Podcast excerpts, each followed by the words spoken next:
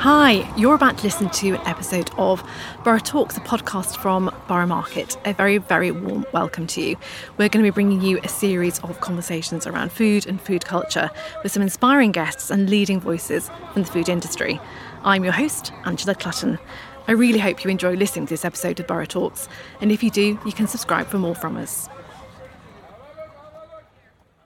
Hi, everybody, and very warm welcome to Borough Talks, which is Borough Market's podcast. I'm Angela, and uh, we are here today with Sam Wallace, who runs, I'm not sure I can say this. Obviously, I love all the stalls equally at the market, but I am going to say there is one stall that I have a special little sort of flutter in my tummy whenever I go into, and it is Sam from Field and Flower, specialising in all things honey. Yes. And I was thinking earlier, why do I love walking into From Field and Flower so much? Because I really do. I really find it such an exciting stall to walk into. And obviously, I'm joking. You know, all, there are so many stalls at market you could say that about. But there's something about going into From Field and Flower which really is very exciting. That you have all these wonderful products set out so beautifully. It's so welcoming. It's always a gorgeous kind of you know smile and hello and would you like to try some honey kind of coming at you. But Sam, let's kick off with you giving our audience just a little bit of background about you about From Fields and Flower and kind of how this came to be what you do. Well, um, thank you very much, firstly, for all those lovely things that you've said, um, because we, that's what we were aiming for, I suppose. Um, and I suppose a little about me. Well, I don't come from a, a, business background at all. I don't even come from a honey background or particularly a food background. I actually come from a kind of fairly standard, dull corporate career in communications, okay. Um, having studied photography at university and obviously failed to do anything meaningful with that.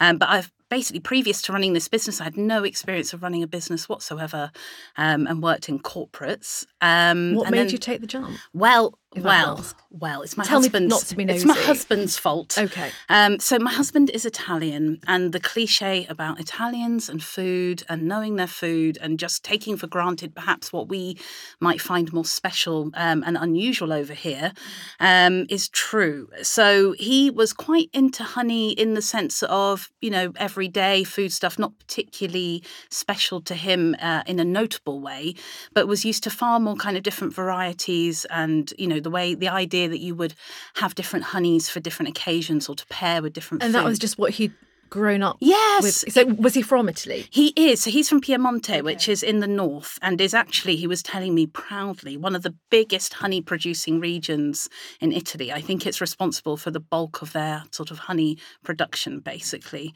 Um, and so he, you know, it was a normal thing for him, store cupboard ingredient, like for most people, but in that kind of, I guess, different from English way, um, in that Italian culture. Did way. he work in food? He has always worked okay. in food, pretty much since coming to the UK, oh, 20 years ago now.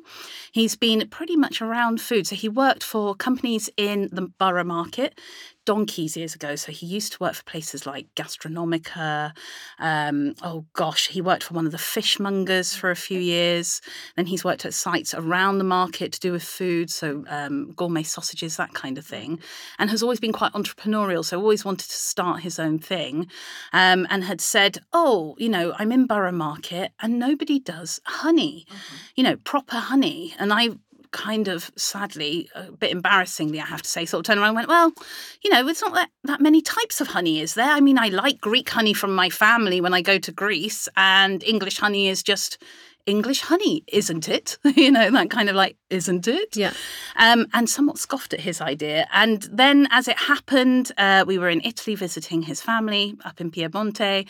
His dad happened to have um, some honey around, and, and, and they're very commonly you serve it with cheeses always a winner. Um, so you've got that sweet and savoury wonderfulness. Um, and then it just so happened, as is always the way it seems to be with these things, is that some beekeepers approached Stefano's father some months later. because Roughly ha- what year are we talking, Sam? Oh, this is going to be 2013. Okay. 2013, yes, 2013, because the beekeepers approached Stefano's father, who had some unused land. Um, he used to run a quarry. They rewild the quarries after they'd been used, and the beekeepers wanted to put their um, beehives up there uh, for forage for their bees. And it just so happened that um, Stefano's father was like, "Oh, my son's quite interested in in starting something with honey in London, maybe," and and kind of gave us the details of this family. And this family, long and short of it, um, have hives all over Piemonte, um, produce um, essentially exceptional honey, but all of different varieties from different flowers, um, which is already so different from what we do here in the UK in the main. Um, and so we tried some, and I have to say, it just it blew my mind. So it's 2013 when you started started it okay. yeah and when did you land at borough market? Well 2014 okay. We got super lucky. So we started it. I was still working in my day job and this was going to be my husband's kind of um, business to start with and then maybe one day we would work together. Um, and so we started off in a very small way um, literally with a, a, van and some honey from italy and um, a very cold market stall up in hackney in chatsworth road was one of our first markets in 2013 on a Sunday. And I think we did another one in Archway on a Saturday, once a month, you know, that kind of yeah. thing. Uh, and really started very cheaply, very, very, very small scale. Um, and then, but because of, I guess, Stefano's love of Borough Market, our love of Borough Market, so we'd always hung around Borough Market socially. A lot of our friends are traders, especially through Stefano's years of working there. And people who come to Borough Market regularly or perhaps pass through will perhaps notice there is a kind of sense of community between the traders. We do all know each other. Quite often we all get on and um, in certain cases are very, very close. Um, so we were kind of always around Borough. And his point about there being no real honey um, stall at Borough um, came back up. So we were sort of hoping to get into Borough. Um, as we know, Borough Market's incredible, and we kind of thought it might not happen and might not happen for years because at that stage there was a waiting list. Well, I think it's worth taking a moment to, um, not in huge detail, but to kind of explain to listeners that it's quite difficult to become a trader yes. at Borough Market. Yes. You know, they are fabulously discerning, yes. which is why you can kind of rely that your experience shopping is going to be a really, really exciting one and with you know, things that have really, really good provenance because it's not just rock up put your money down and there you go start selling uh, it's Absolutely not. So no. we're not going to go into over detail about it, but so you must have been really chuffed. Oh, completely. Yeah, well, completely. We did a Basically, you you apply online, so you talk about yourself, your business, and essentially, if they like the sound of it, they think they might have a gap. Somebody gives you a call, and at that time, someone gave us a call, and we were very honest that we were just starting, um, and genuinely, they were so supportive because of the criteria of Borough Market, in and rightly so of you know quality, provenance. Um, you know, are you passionate about it? You're not just coming up to sell, you know, any old thing that you found on on the kind of side of the road on yeah, the cheap yeah, and give it yeah. a go. It's not that kind of market, but equally, it's really accessible. So I have to say, they were so warm and welcoming to us who are complete stall novices, market novices in that way. Certainly me, business novice, massively. Um, so I'm sure there was real excitement about having honey there. Let's get into into honey. Yes. Um, so we can kind of you know, build a picture of how you know you and from Field and Flower, which is a gorgeous name, um, you know, ends up at the market. But I think Sam, maybe for my benefit, possibly more than some of the listeners who may know more about honey than I do, um, I'd like to really kind of drill into some of the basics mm, of honey rather than assume that people really kind of know what we're yes. talking about. Um, so I'm really interested to understand for the kind of honey that you sell, and we're going to delve into unpicking what that sentence means because not not all honey is equal.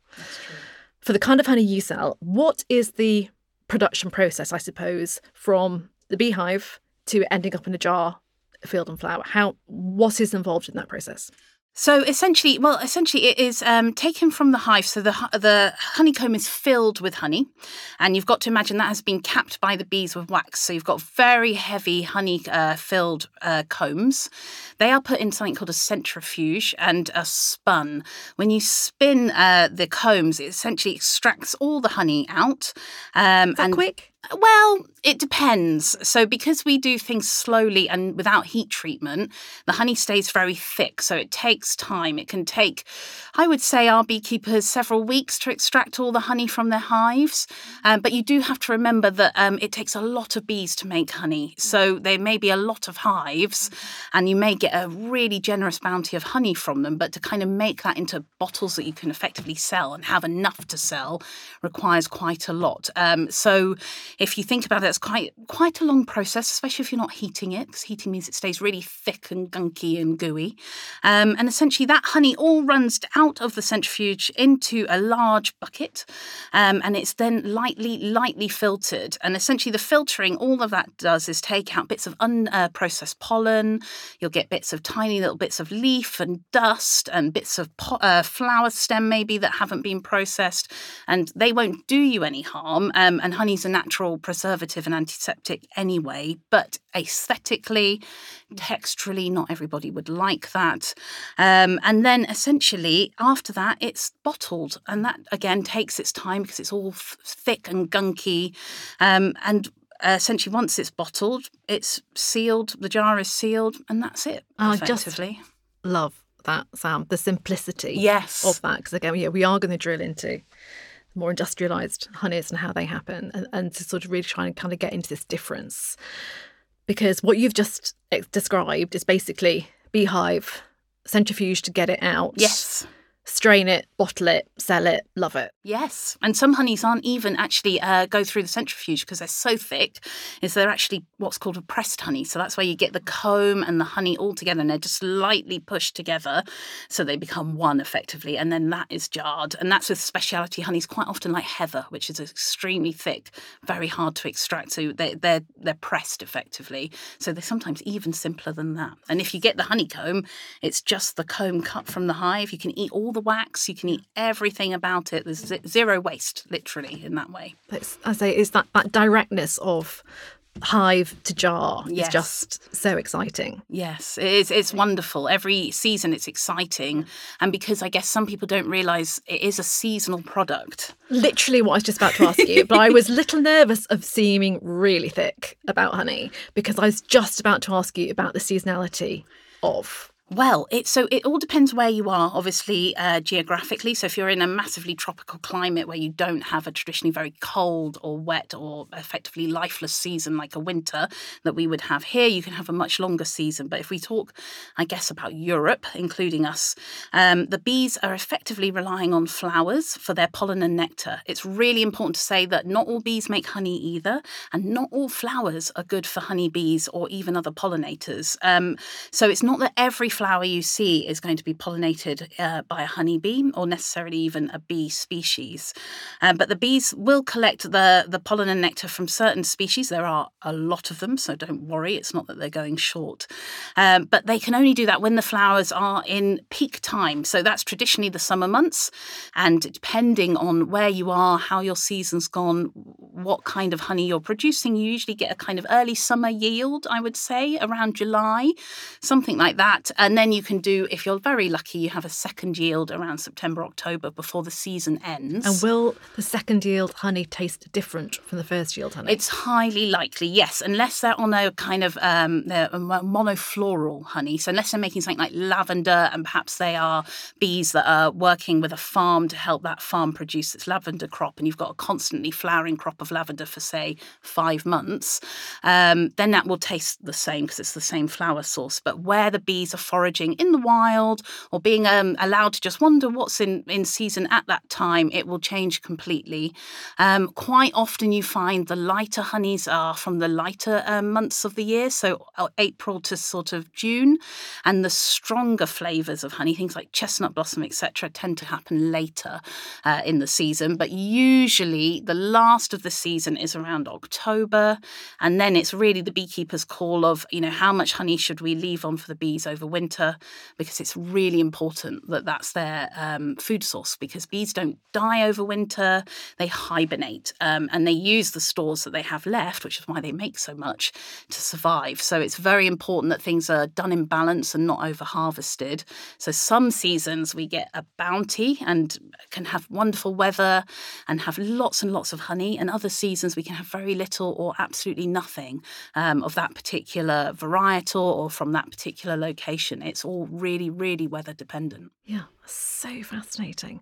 You've talked about a couple of different varieties of honey. Um, monovarietals, so single yes. varieties. Um, and for anyone listening who hasn't yet been to Field and Flower at the market, or if you have, you'll know exactly what I'm just about to talk about. That you go in and around the counter is this wonderful sort of lineup, really, of all these honeys. You know, it starts at one end with the lightest and runs its way through into the end. And you can do you can do a tasting, can't you? Yes, absolutely. Of of, of them as you go along, um, and that really allows you to understand the flavour differences at the very lightest end to the very heaviest end. Sam, can you give us a couple of examples of the honeys at those ends of the spectrum? Sure. Um, well, I, suppose for most people, you might think, oh, well, why does honey taste different? It is all about the flower that the bees are um, pollinating or collecting from, effectively. So the bees are the ones that turn that nectar and pollen into the substance of honey.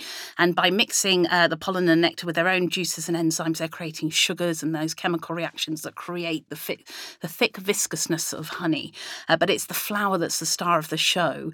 Um, so for us, we have, as uh, you've said, a kind of honey tasting bar, if you will. Tasting bar, love that. Takes you through love the whole that. range. Okay. And at very, you know, at the least you'll get a little bit of a sugar kick, and at the most, hopefully, you you get an appreciation of how different they can be because it's a bit like cheeses, or a bit like wines, or a bit like different fruits. You have a complete gamut of tastes. How many are on your tasting bar, roughly? Oh, it varies. I would say eh, on a bad season, uh, which always is a bit depressing, we've got about 10. On a good season, which is my happy place, I would say we're about 17. Um, and then if we get into kind of blends of things, um, you know, we could probably get you up to about 20.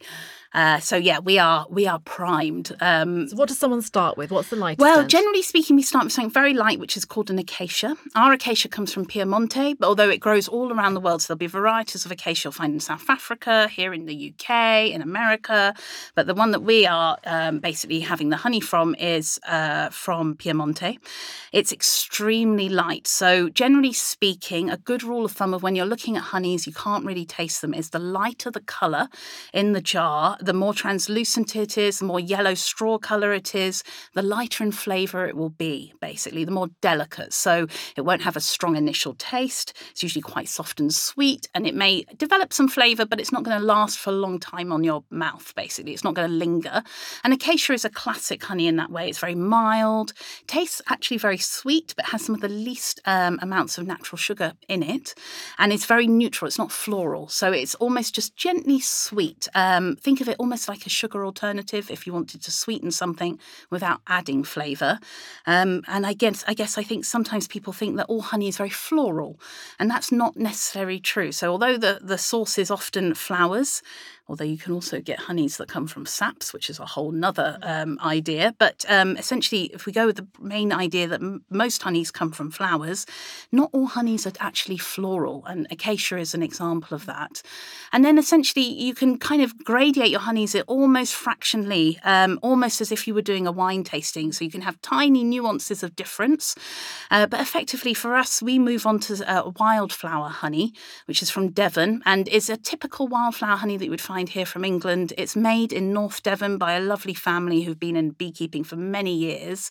And the bees are just foraging on wildflowers all through the season from basically April till September, that kind of time. And it's whatever they're picking up. So that can be thousands of different flowers. In the early season, oh, you've got anything from kind of, um, oh, let me think, dandelions, a little bit of early season, if you're very lucky, lavender, rose, the things flavour of that one must really change. It does, yeah. So as batch you get, to batch. Yeah, so as you get a later season, so it take remember it takes bees quite a while to make honey, so they're literally busy now, busy as bees. Uh, but we won't get that batch until we're coming into May. So if we're lucky, we might see something at the end of June. They might be about ready, and then hopefully again in the end of you know September. But we've had years where we've only had one harvest in say July, and that's been it effectively. Um, So, what's a good an example of a kind of mid spectrum? Oh, a mid spectrum and a classic, I would say, is a lavender. Um, lavender is. That's my go to. Yes, it's a really interesting honey. And a lot of people think that it can be very floral. And again, it just depends where it's from. So some of the southern French lavenders, which are the classic honeys, I suppose, that might come into mind from the Provence region, are very floral um, in smell and in taste and sweet. Others, depending where they're from, are drier, cooler, a bit crisper. But that kind of mid flavour, it's usually an amber colour, a dark con- kind of conker colour, um, lavender honey, and that kind of indicates a mid flavour, basically. Um, and then if you were to move into something stronger. Let's go for chestnut. I'm going to make you talk about chestnut. Oh, the chestnut. Well, the chestnut's the strongest. So chestnut. Chestnut is nuts, isn't it? It is nuts, and ours is particularly nuts. So chestnut honey is a very, very dark uh, colour, which indicates the strength of its mm. flavour. So it's a good indicator. Chestnut predominantly is always uh, a very rich flavour, woody, smoky. nutty, smoky, yes, sweet sometimes almost bitter on the finish. Uh, we give people uh, tastings without anything, so without any bread, any crackers, anything like that. We're pretty purist about it because we think it's really important that people kind of taste it, the fullness of it, and then learn that when you are putting on something like a nice bit of toast, you're going to lose some of those flavors and therefore, you know, what to match it with basically. But with chestnut, on its own, it's incredibly strong, and ours is particularly strong. So they're always strong. Doesn't matter if it's from Spain, from Italy, from France. Uh, they will always be a strong, woody, nutty flavour. But our one is blow your socks off strong. It's, I would say, burnt toffee is the kind of flavour. Really, and the most amazing colour. Yes, really rich brown. Um, goes beautifully with things like rye breads gorgonzola cheeses, that kind of thing. Strongly medicinal in sort of um, people's association. And certainly Stefano, my other half, his nonna, his grandmother used to give it to him if, you know, hint of a cold, complaint of a sore throat, it was spoons of chestnut honey right. all the way. Um, so it's very much associated with medicinal yeah. uh, purposes with, uh, I think, Italian people. And all of these honeys are raw honeys. Let's get into that. Yes. You only sell raw, only. which means unpasteurized, it which does. Means what, Sam? So it basically means it hasn't been heat treated. Honey in itself is a natural preservative. It's full of natural sugars, which creates creates that uh, preservative um, effect. Very low in water, so it doesn't mold or ferment.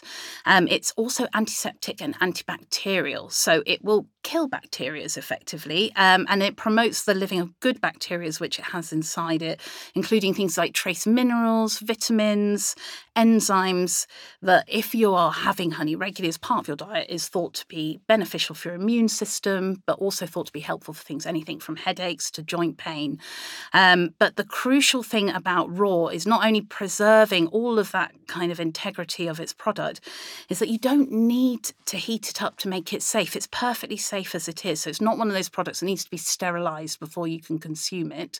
It's purely heated, ever for basically for convenience. Honey by itself is sticky and thick and hard to handle. And when you're trying to bottle it, um, trying to bottle it at speed or at least at a speed that encourages some sort of sense of having a little business. So I'm talking very small amounts, not the kind of um, Nestle or Kellogg's levels of production that you might think of. Um, it's very hard to work with effectively. It takes time, uh, which is not necessarily very efficient. So um, raw honey is often more expensive for that reason.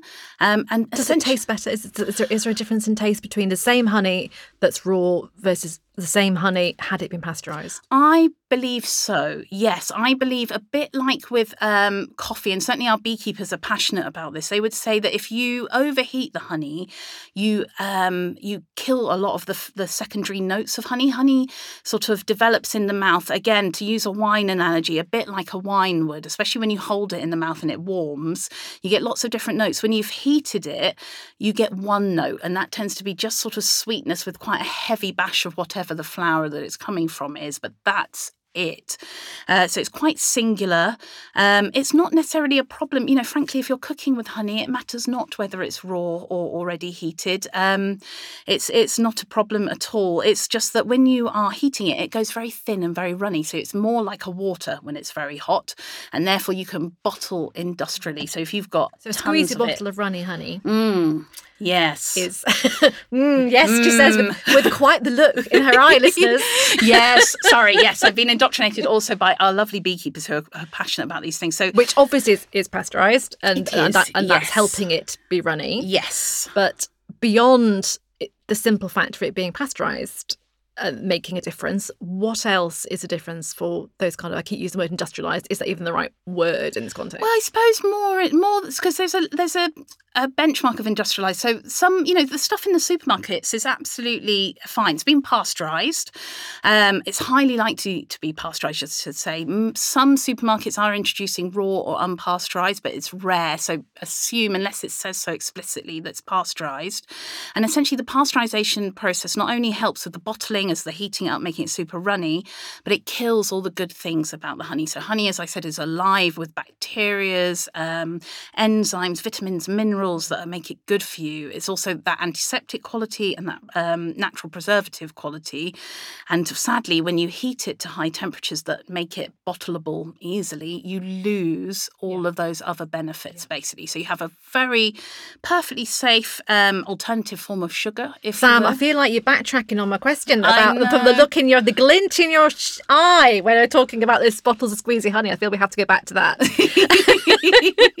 Why did you look like that in all seriousness? Uh, why why is that an issue for you? I suppose well because i associate those bottles of squeezy honey with your local convenience store. You know your local uh, newsagent that might be open literally seven days a week uh, 24 hours a day and they're about you know a pound two pounds of squeezy bottle honey. Fine go for it. It's sadly quite often um, so there's two things going on there quite often the honey has been imported from different places around the world um, and it may all be wildflower honey in, in various ton buckets say but could be some from Turkey, could be some from China, could be some from Spain, um, and it's all bought together in bulk. Um, but those honeys will have not only different flavors from different flowers, but different viscosities potentially, uh, different colors.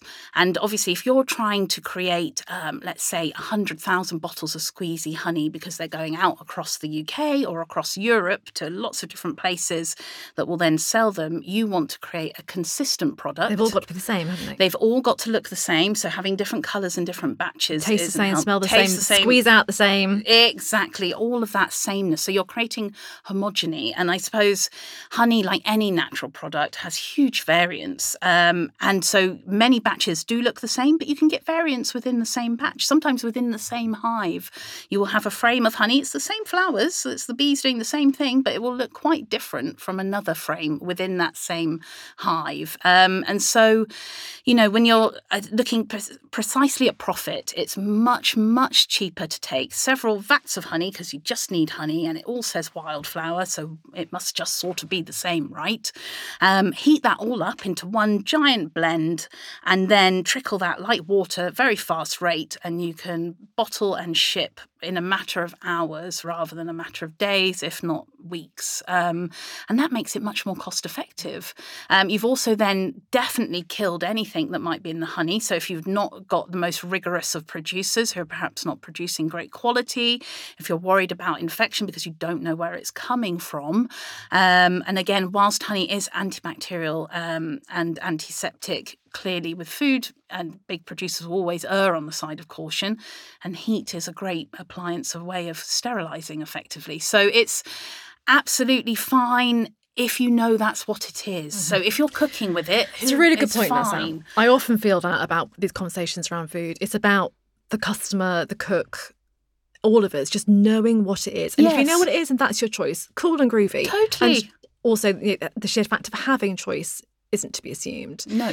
But it's the thing. It's the misinformation or lack of information. I feel is problem. Yes, it makes it makes me cross when it it's purported to be healthy, um, and I think when it's considered, especially when it's sold alongside, you know, oh, it's cold season, it's cough season, you know, hot hot honey and, and lemon is um, an old kind of um, home remedy, if you will, and very effective. But when you're selling just liquid jars of sugar, um, and you know, lovely as they are, a- you know, I hadn't even really put that together. Oh, Thinking, you know, you make a hot toddy or something. You, you know, I'm going to fess up slightly nervously that I do have a squeeze, squeeze bottle of cover, along with loads of yours, Yes, obviously. no, no. But if I was just doing like a hot water thing, I would think I'm not going to, you know, waste in inverted commas Sam's Some one. honey, yeah. Mm. I'm going to get my little squeezy bottle out. But that's just sweet water, isn't it? Yes, and, and that's going to make you feel great. Don't get me wrong, it tastes great. You know, it's fine, more than fine. But I suppose if you're thinking, ah, this will have the healing properties that I need for um, in my f- inflamed throat and the extra um, immune support that will help me get over this cold, sadly, no. It'll give you a little bit of a sugar buzz, which is wonderful and probably what you need as well. But it will not give you that extra oomph, I suppose. Um, Do you think in a blind taste test of your honeys, other raw honeys and keep it's using the same phrase, so let's carry on with it, the squeezy bottle honey, you would you be able to pick it out? I like to think so. Yes, I would. I'd like to think so. I mean, honey tastes gorgeous, but I think there is. Oh, and again, I don't want to sound too biased, especially as I frankly was um, a very much the person who was like, "Oh, there's only one flavour of honey." Thank you very much. Uh, when we started or before we started, but I think it, it's just such a different world of flavour. So I think even people who don't particularly like honey or were a bit like me, you know, sort of, oh well, it's there and that's fine and and it's nothing for me really, will be surprised. And that's certainly what people say to us a lot in the shop is, oh, I just did not realise the extent of flavour that you can get, the fullness of flavour, um, and some of the complexities that you can get in in a good honey uh, that is uh, unpasteurised or, or not the squeezy tube type. Um, but as I say, that is only really better with the air side, you know, the air fingers of quote fingers of better, if that's what works for you. Um, because as I say, if you're just, you know, trying to sweeten your hot porridge and you want to get out the door in five minutes flat, waiting for your porridge to be, you know, just right, like Goldilocks, for you to add your honey and not cook it um, and keep all those wonderful flavours, you know, it's not necessarily for every day, basically. So it's. Although for the kind of lovely way to start your day, to be able to get all of your jars out and just do a little kind of, you know, spooning onto is yes. a real kind of feel good. Gonna given we're just talking about, you know, information to people and helping people understand Yes. what it is they're buying. There's a few other kind of few other honey related, bee related Mm. things which I just like slightly quick fire. What are they? And what would one do with them? Okay. So you mentioned one already, honeycomb. Yes. Well, honeycomb. So honeycomb. There's two types.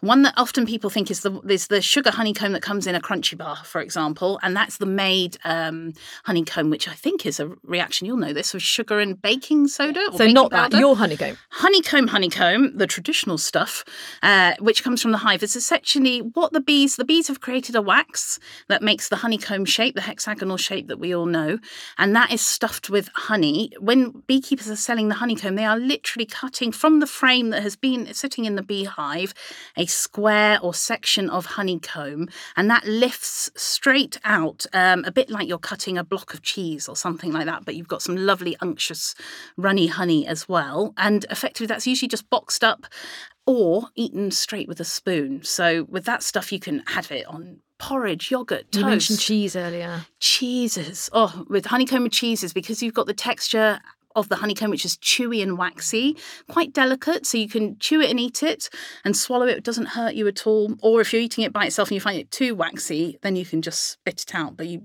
in theory, eat the whole thing.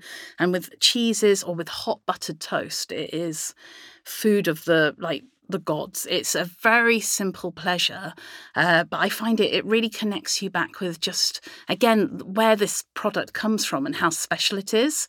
And we actually sell it at Borough Market, and I've started giving people. Um, tasting spoons so that they can eat it while they're going around because some people with their kids wanted to have a taste and you go oh well here take some spoons and now we have um, people who come and, and eat it a bit like a snack as they're going around so bad. yeah Um, okay, next one. Bee pollen. So, bee pollen um, effectively is not from the bees; um, it's from the flowers. So, it's essentially the what bee pollen is is the pollen that bees are picking up from the flowers as they're going about their normal foraging. Um, but that doesn't make it uh, into the hive and into the honeycomb to be processed by the bees. It's actually um, caught by the beekeepers, and they do that by trapping uh, the bees' um, entrance.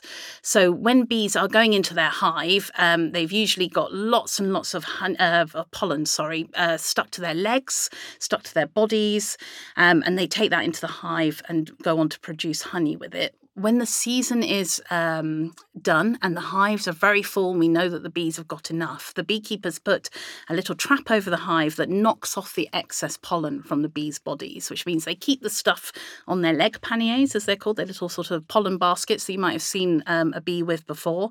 But the excess gets knocked into a trap that's collected every couple of days and it's dried, and that's essentially what bee pollen is, but it's the flower. So it's all different flowers, usually it's wild flowers. So the flavours of the pollen within a jar of bee pollen can vary greatly. what would I do with that? I buy my bee Ooh. pollen, what am I doing with it? Well, um, I would say recently it's become very fashionable as a sort of garnish or somewhat chefy ingredient. So it's kind of really taken off, um, I guess, in certain places as a garnish for dessert. So imagine it's sprinkled on top of a cheesecake cake or a pavlova Loving or something that. like that because pollen is very floral. It's delicately sweet. So it's like having literally the taste of the flower uh, rather than the honey. It hasn't got honey sweetness um, and it dissolves on contact with moisture. So it leaves um, little colourful, uh, what my beekeeper calls meteorite trails, basically, little, little snail trails, if you will. It's not quite as appealing. Um, but it's um, very sweet and delicate. And then other places use it as an additive to cocktails cocktails. Botanical cocktails are a big thing. So trying to get that kind of essence of flower um, has become a thing. We used to have a bar in Mayfair that made cocktails with it. Otherwise, it's um, traditionally used as a health tonic. But I would say with people who want to use it for health, which is immune system, joints, things like that, it's like a supplement. You have to take it every day, a little bit. Um, otherwise, it doesn't work in that way. So again, there's no quick fixes with honey and pollen and things like that. But I'm so glad I asked you about the bee pollen. I'm yeah, because I, I, don't have it. I'm going to get some now and think about putting it on, you know, garnish for like cheesecake. Pavlova, it just beautiful. finishes off a dish. It's really nice. And last one, which I'm slightly embarrassed about because I don't know how to say it. Mm. Propolis? Ah, yeah. Pro- how do we say it? Propolis. Propolis. Yes. That's what I said, I think. Yeah, close enough. Close enough. Propolis. Well, okay, so propolis is a mixture of um, plant sap and tree sap, uh, plant nectar, and the bee's own enzymes, basically. So again, a mix acids. of plant sap or tree saps nectars from the flowers and the bee's own enzymes, own digestive juices, effectively.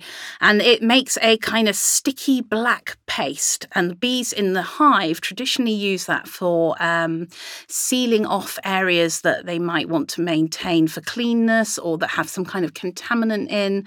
Propolis is highly antiseptic. It's known as nature's um, antibiotic. Um, so it sterilizes and, and kills basically bacteria. So traditionally, bees will use it to um, say they've had a wasp intrude in the um, hive. Wasps can be quite dangerous for bees, quite intrusive. The bees may well have seen off the threat and, and killed the wasp, but they can't then drag that wasp out of their hive because the entrance is too small and uh, they are quite small. Bees are quite strong, but again, they work in groups. So, what they will do is seal that wasp up in a tomb of propolis, effectively, which seals to like a waxy dark finish. And that that seals it off entirely. And it's a bit like being in an Egyptian tomb or a sarcophagus. It's completely sealed. Slightly mind blowing stuff, Sam. Yes. It's incredible. Yes, it's and it's very sticky and waxy. So you can get it essentially in two forms that kind of waxy, sticky form. And in certain places, especially in places like South America, parts of Brazil, you chew propolis quite a lot actively. Um, mainly for health um, and partly as um I guess just as a thing that you chew, you know, as a kind of relaxant, um, so as a natural it, relaxant. How say extracted. That's probably not the right word. How do we get it? How does the, how does well, the beekeeper get it? So the beekeeper gets it in the waxy form. To be perfectly honest, I don't. Our beekeeper gives gets gets it to us, but we have it in a liquid form. Okay. I don't know how. I know that they mix it with water to make it a liquid form um, because that's easier for us as humans to use, basically.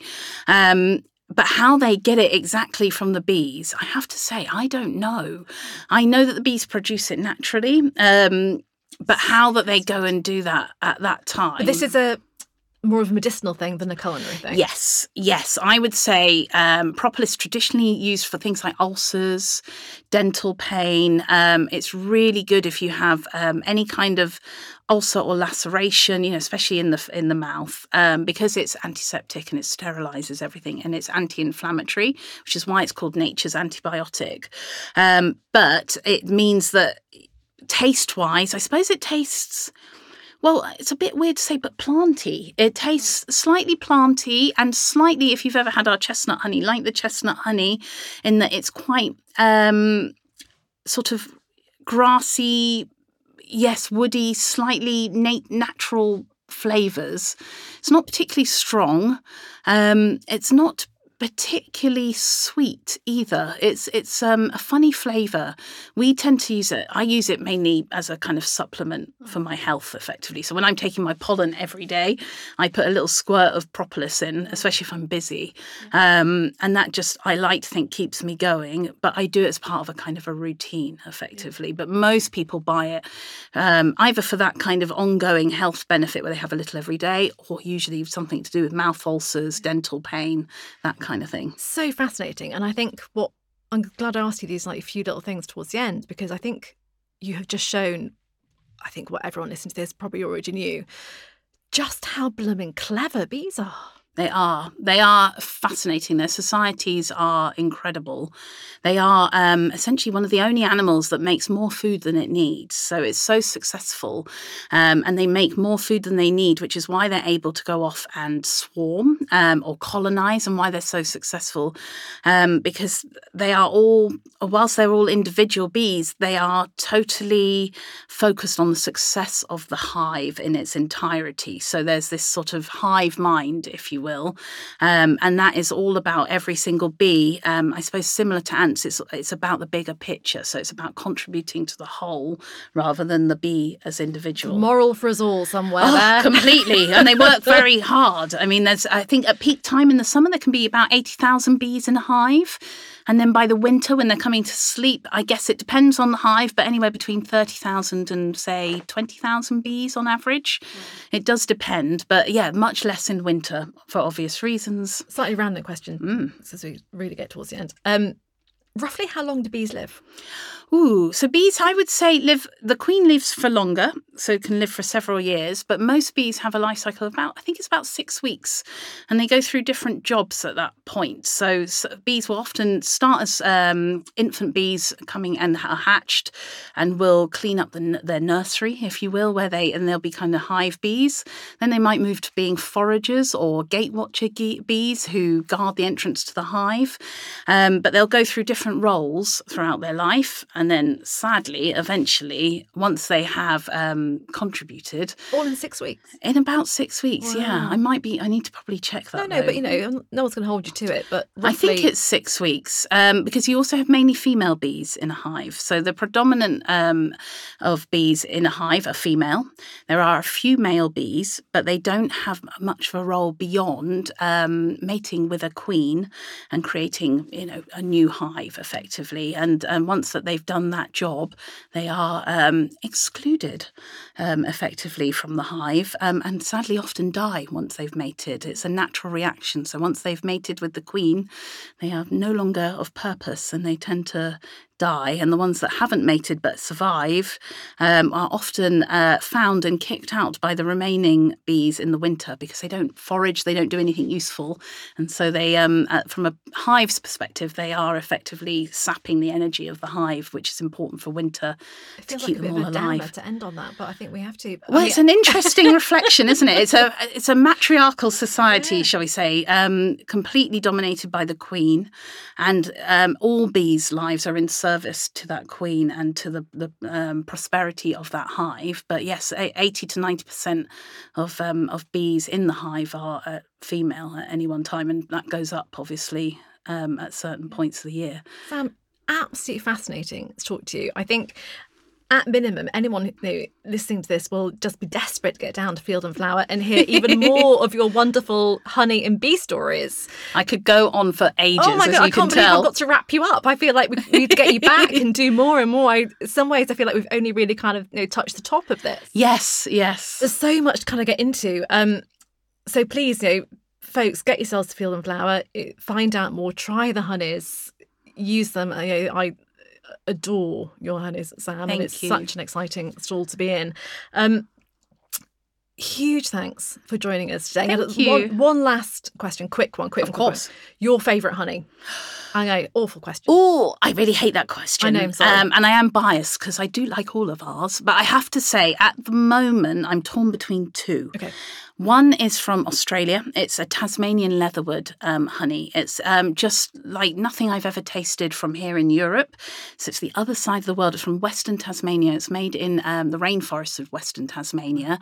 Um, leatherwood, I guess, if you've ever had something like a eucalyptus honey, um, is is most similar to that, And the other whilst not being quickly? similar at all. Oh, heather honey.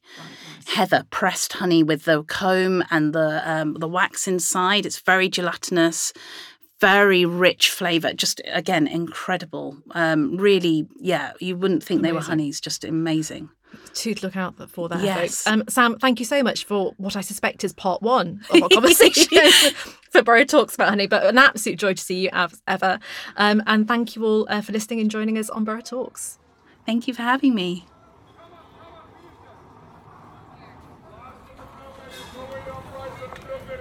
Thanks for joining us today. We'll be back with more Borough Talks soon. A reminder that Borough Market is now open seven days a week. For those who can't make it down here, you can still enjoy the best of Borough at Borough Market online with nationwide delivery. You can head to our website for more information, subscribe to our newsletter. There are lots of recipes and features on the Borough Market traders.